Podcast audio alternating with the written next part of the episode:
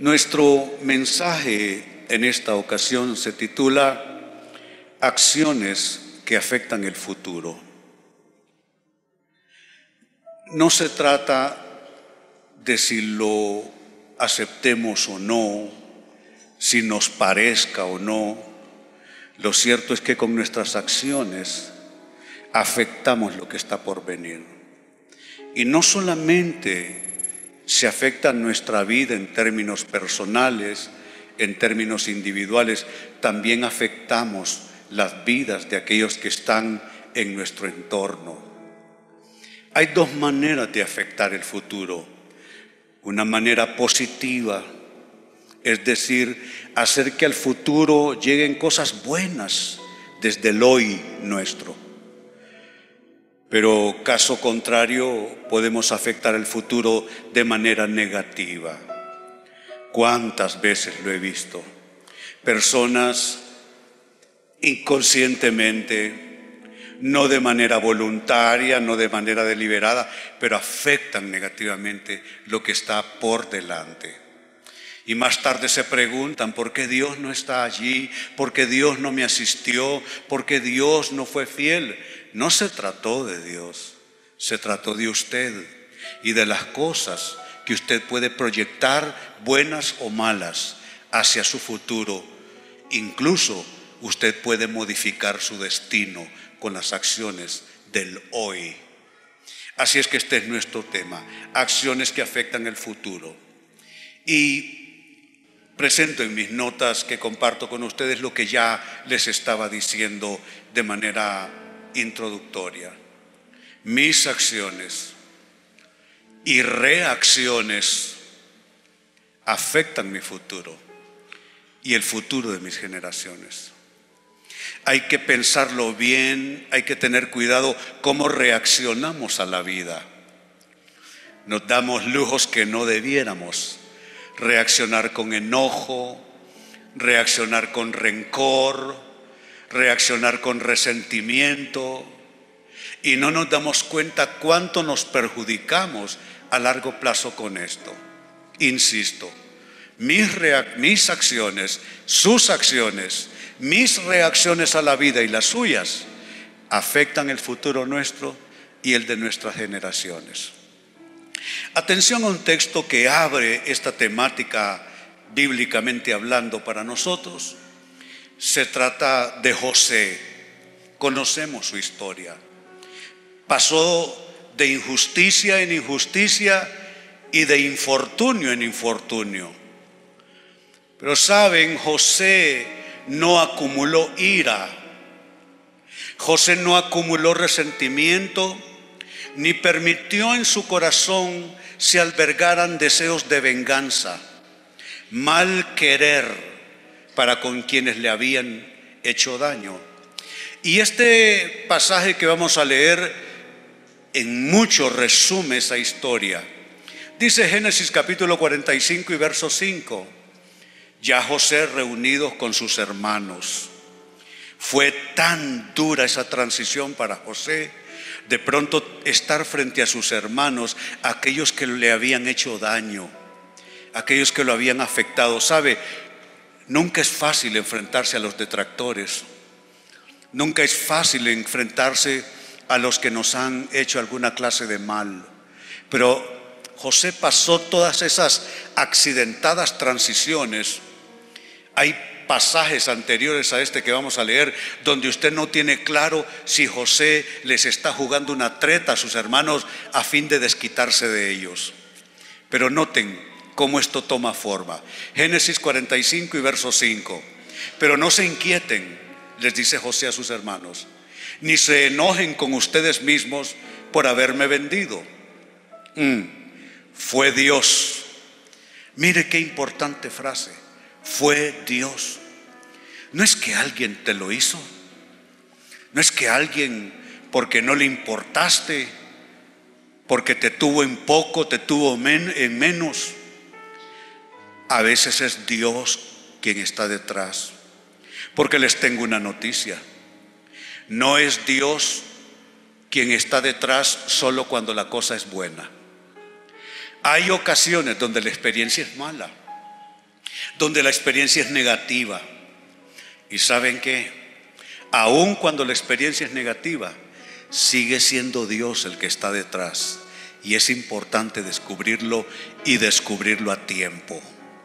Pues bien, responde José, fue Dios quien me envió a este lugar antes que ustedes, a fin de preservarles la vida. Usted no sabe cuánta bendición usted está preservando para alguien más. Y quizá a usted le tocó llorar, y a usted le tocó sufrir, y a usted le tocó llevar pesos y cargas que consideró no era justo para usted vivir. Pero usted estaba preservando bendición para alguien más. Déjame decírtelo cara a cara y ojo a ojo.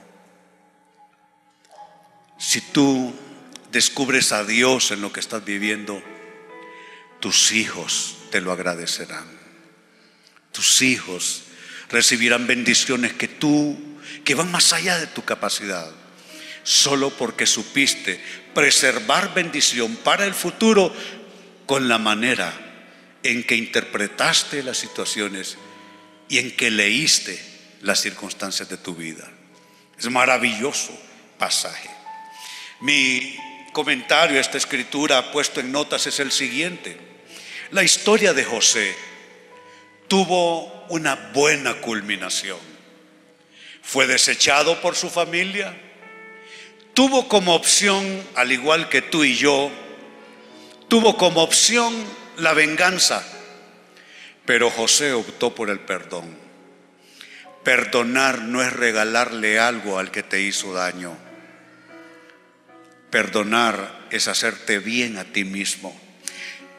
Te desintoxicas por dentro cuando dejas de estar en esa pugna con la persona que te mal quiso, con la persona que mal obró en relación a tu persona. Hay algo negativo que se quita de sobre tu cabeza. Hay algo que se sana en tu propia historia.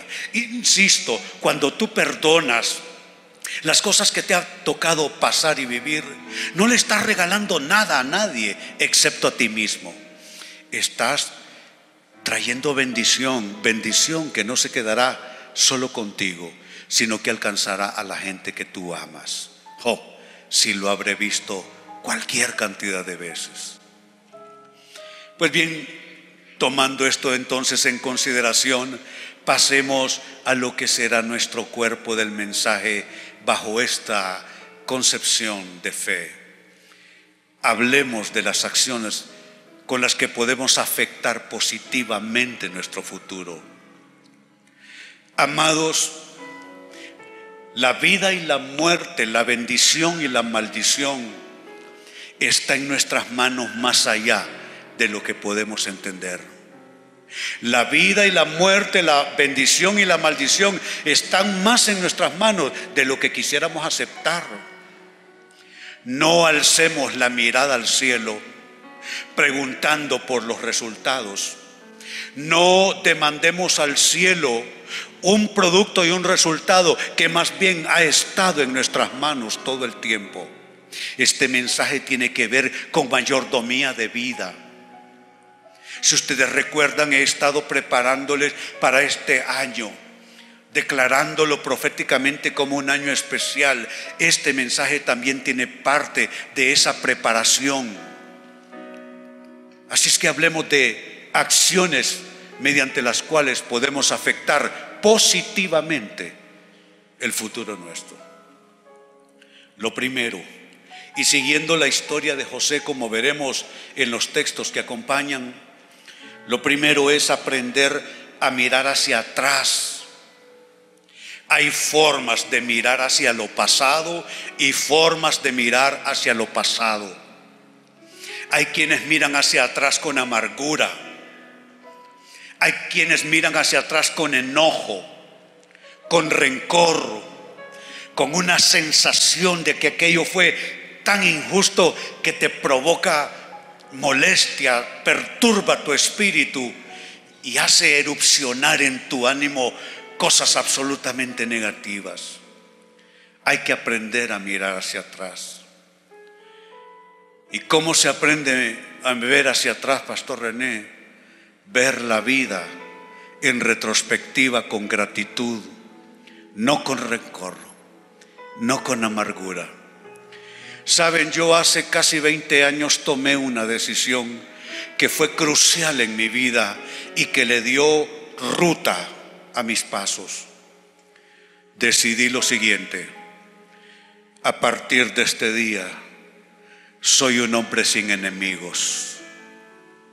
No porque no habría gente que me malquisiese, no porque no habrían personas que tuviesen discrepancias serias conmigo, no porque mi personalidad, mi forma de ser, mi manera de actuar no generara alguna reacción negativa, no.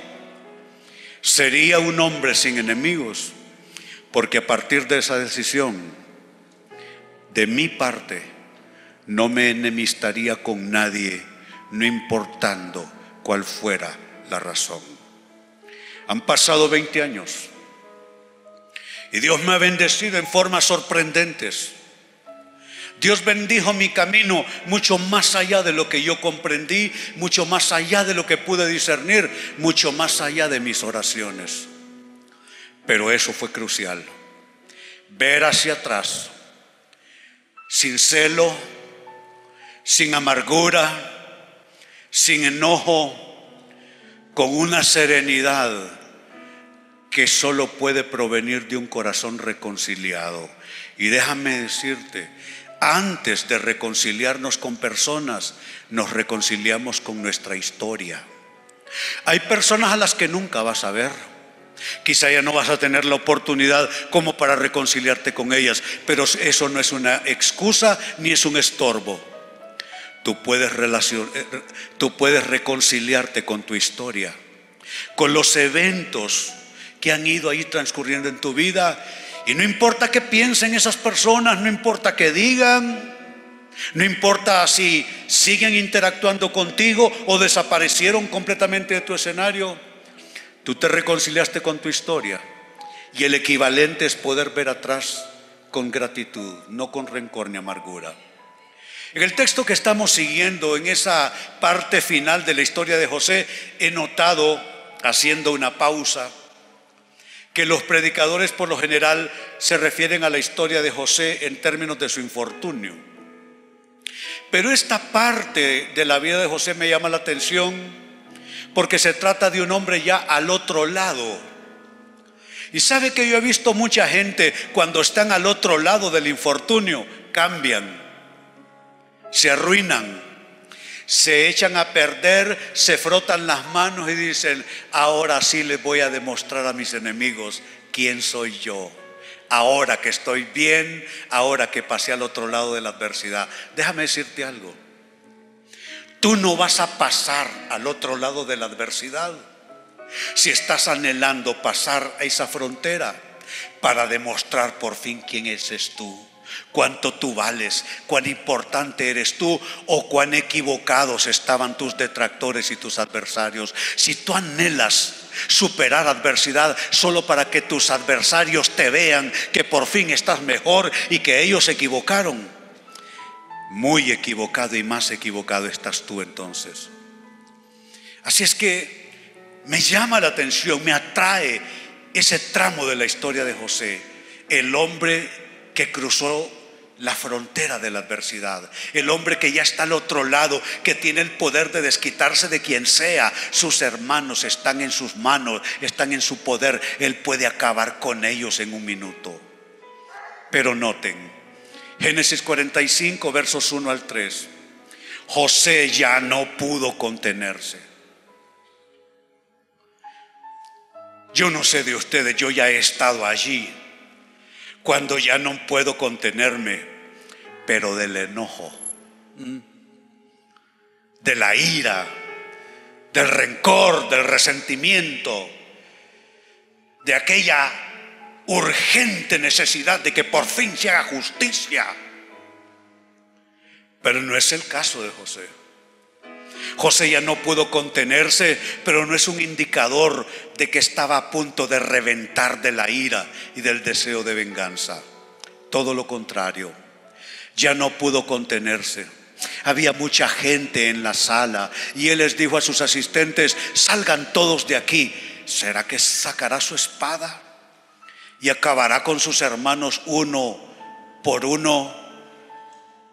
Y no quiere que sus asistentes y conocidos de la corte de Egipto vean su venganza. ¿Será que echó a todos afuera para hacer una vendetta personal? No, por supuesto que no. Salgan todos de aquí, dijo él. Así que estuvo a solas con sus hermanos en el momento de decirles quién era. Hay formas de demostrar quién eres y formas de demostrar quién eres. Tú puedes demostrar quién eres mediante la compasión, mediante la misericordia, la gracia y el perdón. Y tú puedes demostrar quién eres a fuerza de enojo, a fuerza de temperamentalidad hervida a fuego constante. Llegó el momento de decirles quién era. Entonces perdió el control. Noten, es un momento de alta emocionalidad. Perdió el control y se echó a llorar. Está llorando de la ira. Hay algo que en consejería llamamos ira no resuelta. Y tiene que ver con la acumulación de dolor y de frustración en las personas. Entonces hay un momento que esa ira no resuelta, pasado el tiempo, se vuelve en un quebranto constante, y la persona, por cualquier sin razón, por cosas sin importancia, se quebranta, llora o rompe en ira. No quizá por lo que está pasando en ese momento, sino por esa ira acumulada. De eso se trata cuando dice que perdió el control y se echó a llorar. Dice, lloraba con tanta fuerza que los egipcios podían oírlo, y la noticia pronto llegó hasta el palacio del faraón. ¿Puede imaginarse usted tal drama? Gritos desgarradores, lamentos como aullidos de un animal herido. Llegó hasta el palacio de Faraón, y el verso 3 añade: yo soy José, dijo a sus hermanos. Y note, el que ya supo mirar hacia atrás con gratitud: ¿vive mi padre todavía? Usted preguntaría por los que se burlaron de sus sueños. Su propio padre se rió en su cara en una ocasión. En esa ocasión le reprendió duramente y le dijo: ¿será que tu madre y yo y todos tus hermanos vamos a terminar venerándote? Y lo reprendió. Preguntará usted por los que le olvidaron en el momento más difícil, en la hora más oscura. Si usted pregunta por esas personas, por lo general preguntará qué tal mal les habrá ido. Pero esta es otra clase de interrogante. ¿Vive mi padre todavía? Pero sus hermanos se quedaron mudos. Estaban atónitos al darse cuenta de que tenían a José enfrente. Le pregunto, ¿a quién verán sus adversarios cuando usted esté de pie? ¿Qué clase de hombre, qué clase de mujer verán? Se asombrarán, al igual que los hermanos de José, al encontrarse con un hombre de Dios, con una sierva del Altísimo. O de pronto se encontrarán con su viejo hombre, con la vieja mujer, los que no estaban en Cristo, los que vivían en la carne, se dejaban llevar por sus pasiones, los que devolvían mal por mal y maldición por maldición. Esa es la persona que se encontrarán. O se encontrarán a alguien que con mirada serena pudo liberarse de la opresión del pasado y aprendió a ver hacia atrás con gratitud. Sabe, aquí hay una joven, la conozco desde que yo era muy jovencito en el ministerio. Es de ascendencia alemana. Ella, en medio de la multitud, siempre procuró acercarse y decirme: pastor, cuando se refiera a su pasado, me dice, refiérase a él de manera saludable. Y yo las primeras veces que me lo decía como que no comprendía, pero algo se fue en mi discernimiento abriendo una ventana y me di cuenta que efectivamente hay que asegurarse de poder ver hacia atrás, hacia el pasado, y que no haya amargura drenándose por allí. De alguna manera ella percibía que había dolor todavía en mis palabras, dolor que yo mismo no percibía. Y sabe, las palabras de esa joven me hicieron volver sobre mi historia en oración en reiteradas ocasiones a decirle: Dios, te pido que seques completamente la humedad de mi dolor. No quiero, Señor, cuando estoy predicando, al exprimir mis experiencias del pasado, que comience a gotear dolor y enfermedad sobre tu congregación. Y sabe, pude ver la diferencia y pude ver que es bueno asegurarse de que uno pueda ver hacia atrás con gratitud, no con rencor, no con amargura. Segunda manera como nosotros promovemos acciones que afectan positivamente el futuro: tenemos que aprender a administrar los recuerdos del pasado y entender el presente. Note, aquí hay una conexión, se trata de dos elementos. Lo primero, administrar los recuerdos. Hay personas que no saben administrar sus recuerdos.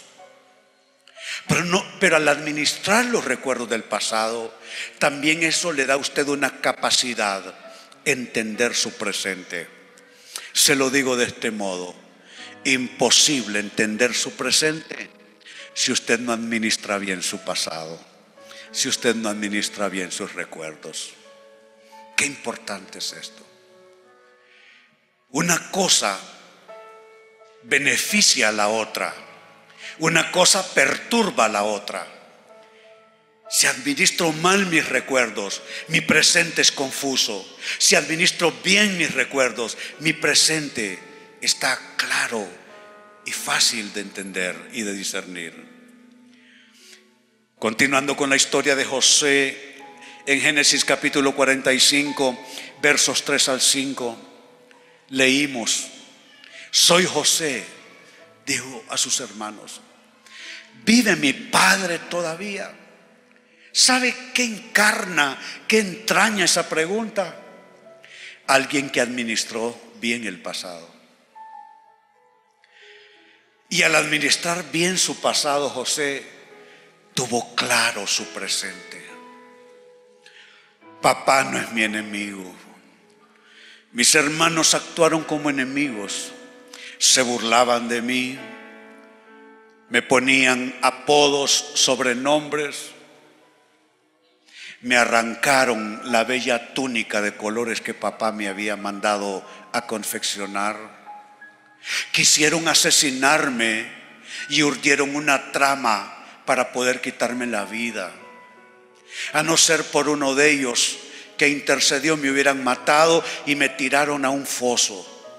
Luego me sacaron, me vendieron a unos mercaderes que iban a Egipto, y pasé de ser hijo de papá y mamá a convertirme en un esclavo sin papeles, sin identidad, sin nacionalidad, sin herencia, sin nada, en una tierra extraña.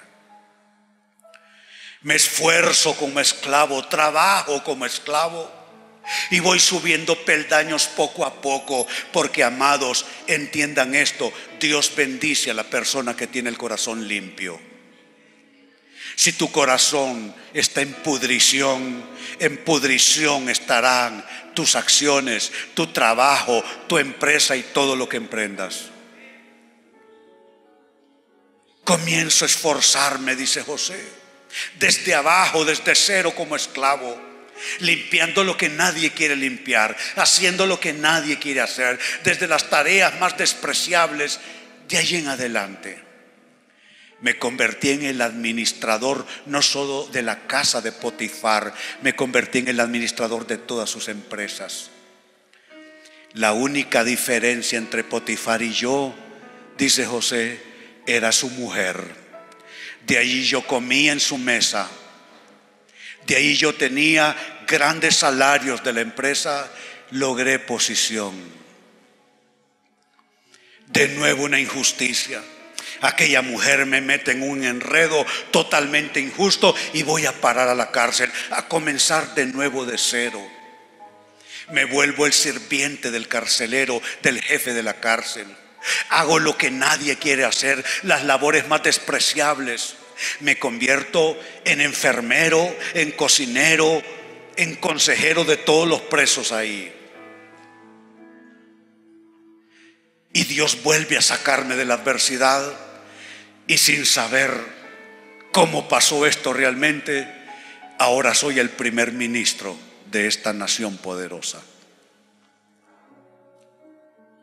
Pero noten, todo ese cuadro en retrospectiva que les pinté,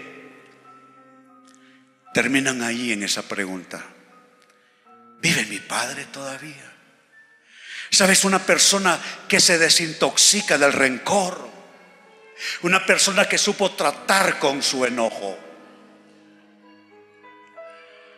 Ya ustedes conocen mi testimonio. Perturbé mi vida por asuntos que no podía resolver en términos de mis dolores y de mis tragedias infantiles y en la adolescencia. Y perturbé mi vida y cosechaba viento, como dice el texto. Mi esposa, que me honra con su presencia esta mañana, siempre me lo decía: René, tú no estás enojado ni conmigo, ni con nada de lo que está pasando. Tu enojo pasa por encima de mi cabeza. Tú estás enojado con tu vida, con todo lo que pasaste, con todo lo que viviste. Sabe, uno tiene que tratar con esas cosas, porque mientras usted no trata con todo ese efecto residual de la vida en usted, usted no está listo para nada ni para nadie.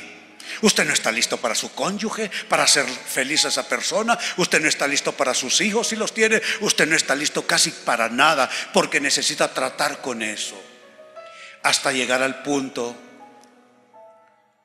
donde usted ya manejó todo ese residuo negativo y donde usted administró sus recuerdos.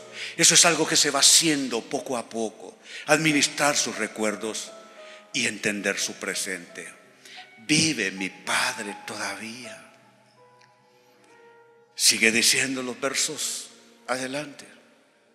Por favor, acérquense, les dijo. Entonces ellos se acercaron y él volvió a decirles: soy José, su hermano. Cuando yo estaba enojado con la vida, yo no quería ser hijo de nadie. Y de hecho, en mi corazón me había divorciado de papá y mamá. Yo hice cada cosa para molestar a papá y a mamá. Me drogaba, hacía todo lo malo, disfrutaba que les dijeran a mi familia todo lo malo que yo andaba haciendo en la calle. Pero mire qué diferente: soy José, su hermano. En mi caso, yo no quería ser hijo de nadie y tampoco hermano de ninguno. Me sentía como una hoja cortada. y morbosamente disfrutaba mi soledad, mi orfandad emocional. Pero qué diferente es esto. Alguien que logra ese punto de administración correcta de los recuerdos. No solo pregunta por papá sanamente, dice: soy José su hermano, a quien ustedes vendieron como esclavo en Egipto, pero esto viene sin amargura. Y el verso 5 añade: pero no se inquieten. Pues claro, si les dice a quienes ustedes vendieron como esclavo, eso suena, ya allá van a ver, eso suena a sentencia. Entonces no se inquieten, les dice, ni se enojen con ustedes mismos por haberme vendido. Fue Dios, amados, fue Dios. Fue Dios que me hizo pasar mis tragedias infantiles. Fue Dios que le hizo pasar a usted ciertos fracasos en la vida, ciertas pérdidas. Fue Dios. Cuando usted puede ver a Dios en el dolor, usted arregló el pasado y lo administra bien. Y su presente está tan claro, pero tan claro. Ya nada le estorbará. Tendrá su ojo sano de cara a su destino. Fue Dios quien me envió a este lugar antes que ustedes a fin de preservarles la vida. Entonces, ¿cómo estamos respondiendo a la pregunta? ¿Qué acciones podemos nosotros provocar y promover que afecten positivamente el futuro? Dije, número 2, hay que administrar los recuerdos del pasado y entender el presente. Y sobre eso hay un texto más que también comparto en Eclesiastés capítulo 5, versos 19 y 20. Dice así: también es algo bueno recibir riquezas de parte de Dios y la buena salud para disfrutarlas. ¿Cuántos quieren recursos de Dios? ¿Y cuántos quieren salud para disfrutarlo? Porque, hombre, sería una tragedia tener que disfrutar y no poder disfrutarlo por enfermedad. Pero noten, disfrutar del trabajo y aceptar lo que depara la vida son verdaderos regalos de Dios. A esas personas Dios las mantiene tan ocupadas en disfrutar de la vida que no pasan tiempo rumiando el pasado. Con mi esposa somos tercera edad, no tengo que prometérselo, ya la manera como bajo y subo gradas, ya ustedes lo saben. Pero nosotros tenemos pactos renovados en esta temporada de nuestras vidas. Y yo me he prometido a mí mismo y por extensión a ella, porque usted no le prometa algo a alguien, prométaselo a usted mismo. Cuando usted se hace la promesa a sí mismo, usted le puede entregar la promesa a alguien más. Entonces me prometí a mí mismo y por extensión a ella que ya no rumiaría pasado, sino que disfrutaríamos nuestro presente. Qué pena que no pudimos disfrutar, Huguito querido, que te estoy viendo, cuando yo andaba en bandas tocando ahí, mi esposa andaba a mi lado como tu bella está contigo. Qué pena que no pude disfrutar la vida cuando estábamos tan jóvenes, estábamos en flor. Pero qué bueno que aunque peino canas y soy tercera edad, quiero disfrutar mi hoy y no rumiar ninguna pérdida y ningún dolor del pasado. ¿Cuántos entienden de qué estoy hablando?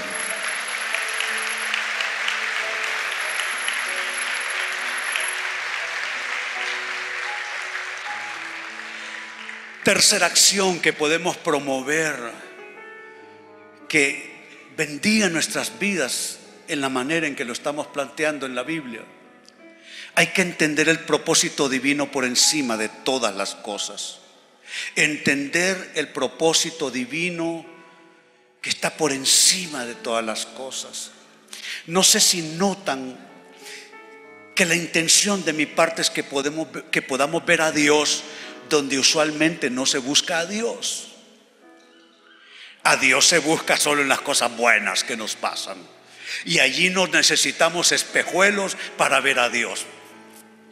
Pero la intención es ver a Dios en las zonas oscuras de nuestra historia, en las partes difíciles de aceptar de nuestra historia. Se puede ver a Dios. Uno de mis discípulos amados en esta iglesia, él viene en el horario anterior a este, pero me aguardó hoy y me dice: pastor, y me abrazó, he estado escuchando su serie Entender el Sufrimiento, me dice. Oye, le digo, pero esa es una serie muy vieja. Sí, pastor, y le estoy disfrutando, me dice, porque ese chico tiene prácticamente todos mis mensajes. Todos los tiene. Tiene cassettes inclusive. Pues sabe, hago el comentario porque hay que ver a Dios donde solo vimos decepción. Hay que ver a Dios donde solo vimos fracaso. Hay que ver a Dios donde solo vimos antes pérdida. Cuando podemos ver a Dios, todo se resuelve.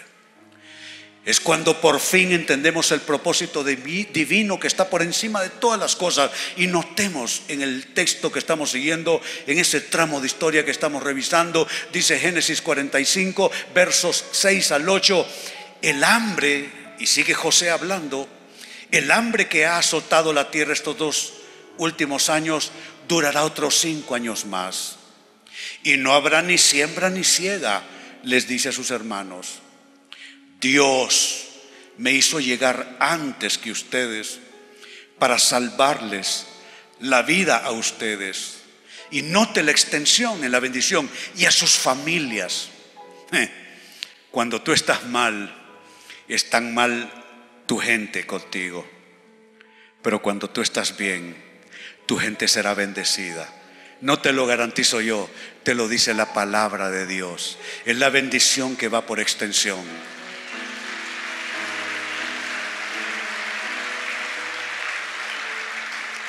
Si hay frase que debiéramos capturar y apropiar es esa: a ustedes y a sus familias. A ustedes y a sus familias. Ustedes que están aquí sentados no están solos. Están conectados con otras personas que están allá del otro lado, de la puerta hacia afuera. Y esa inversión espiritual que ustedes hacen domingo a domingo repercutirá en términos de bendición a sus familias. Hermanos, hermanas si los tienen, padres, madres si los tienen, hijos, hijas si los tienen, nietos, nietas, es la bendición por extensión. A ustedes y a sus familias, dice, y preservar la vida de muchos más. El verso 8 concluye en esa parte diciendo: por lo tanto fue Dios quien me envió a este lugar y no ustedes. Me gusta eso, me gusta eso. Nadie tiene tanto poder sobre ti. ¿Sabe qué les dije a mis aconsejados por más de 40 años? Ya no hago consejerías. Pero ¿sabe qué dije por más de 40 años? No veas a la persona, ni le concedas a las personas tanto poder sobre ti como para quitarte la alegría o devolverte la alegría. Nadie debiera de tener tanto poder sobre ti. El único que debiera tener el poder de alegrar tu alma o de poner tu alma en sombra es aquel que te creó, aquel que tiene toda autoridad sobre ti. Pero de ahí en adelante,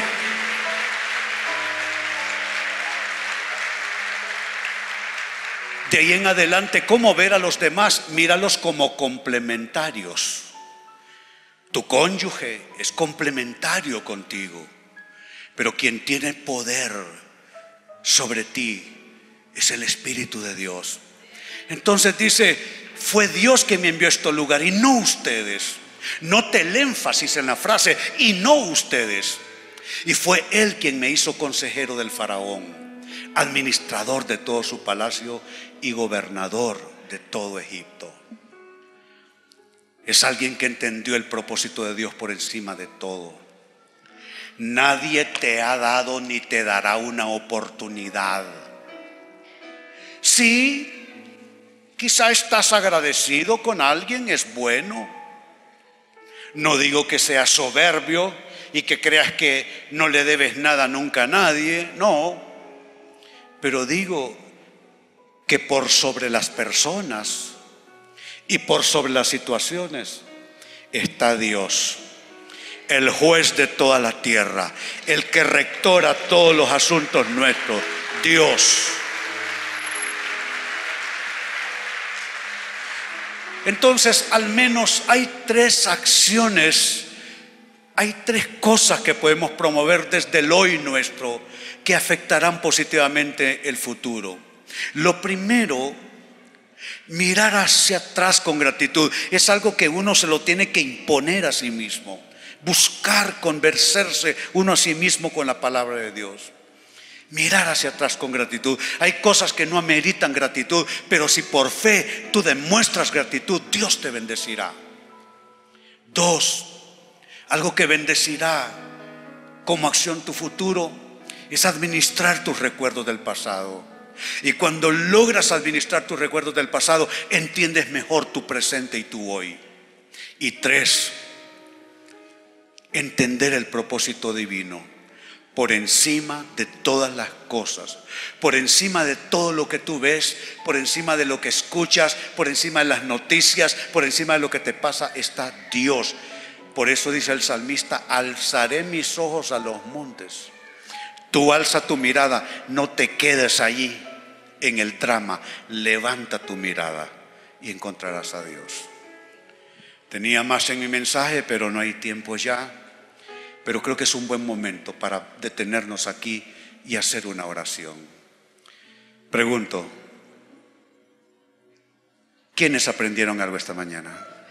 Qué bueno, bien por todos nosotros.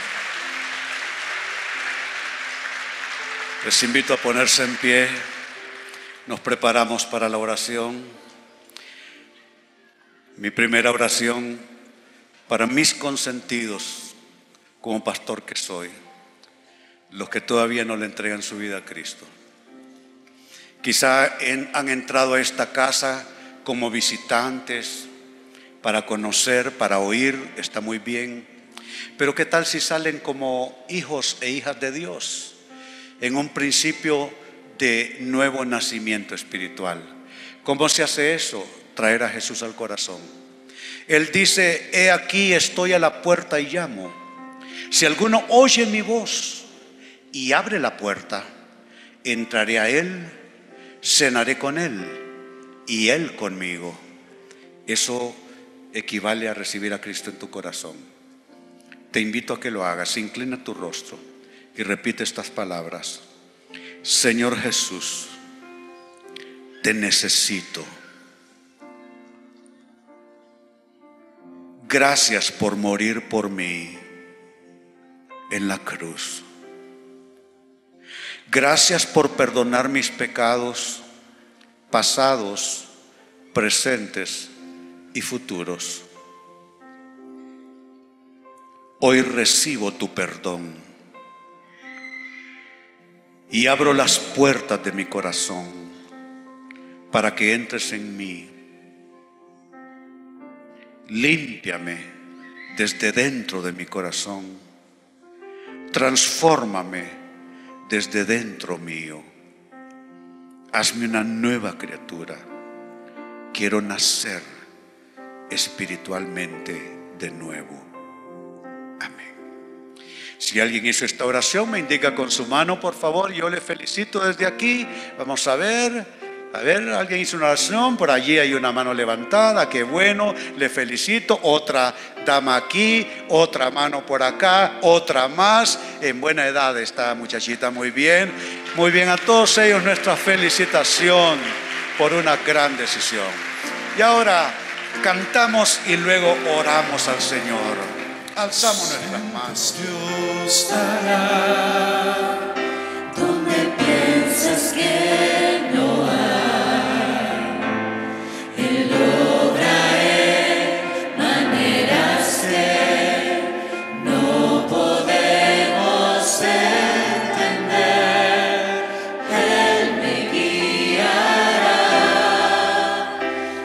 su lado estaré, amor y fuerzas me dará, un camino hará donde no lo hay. Sendas Dios hará donde piensas que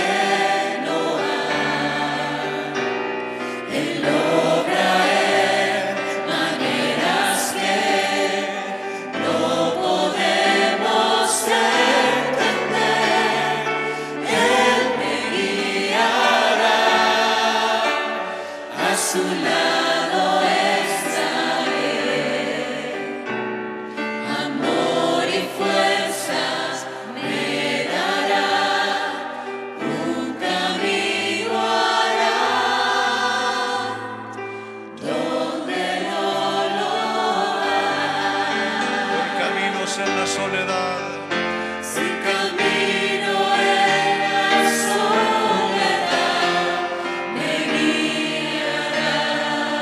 la soledad, desierto encontraré. La tierra pasará, su palabra eterna es. Él hará algo nuevo. Sendas Dios hará, sendas Dios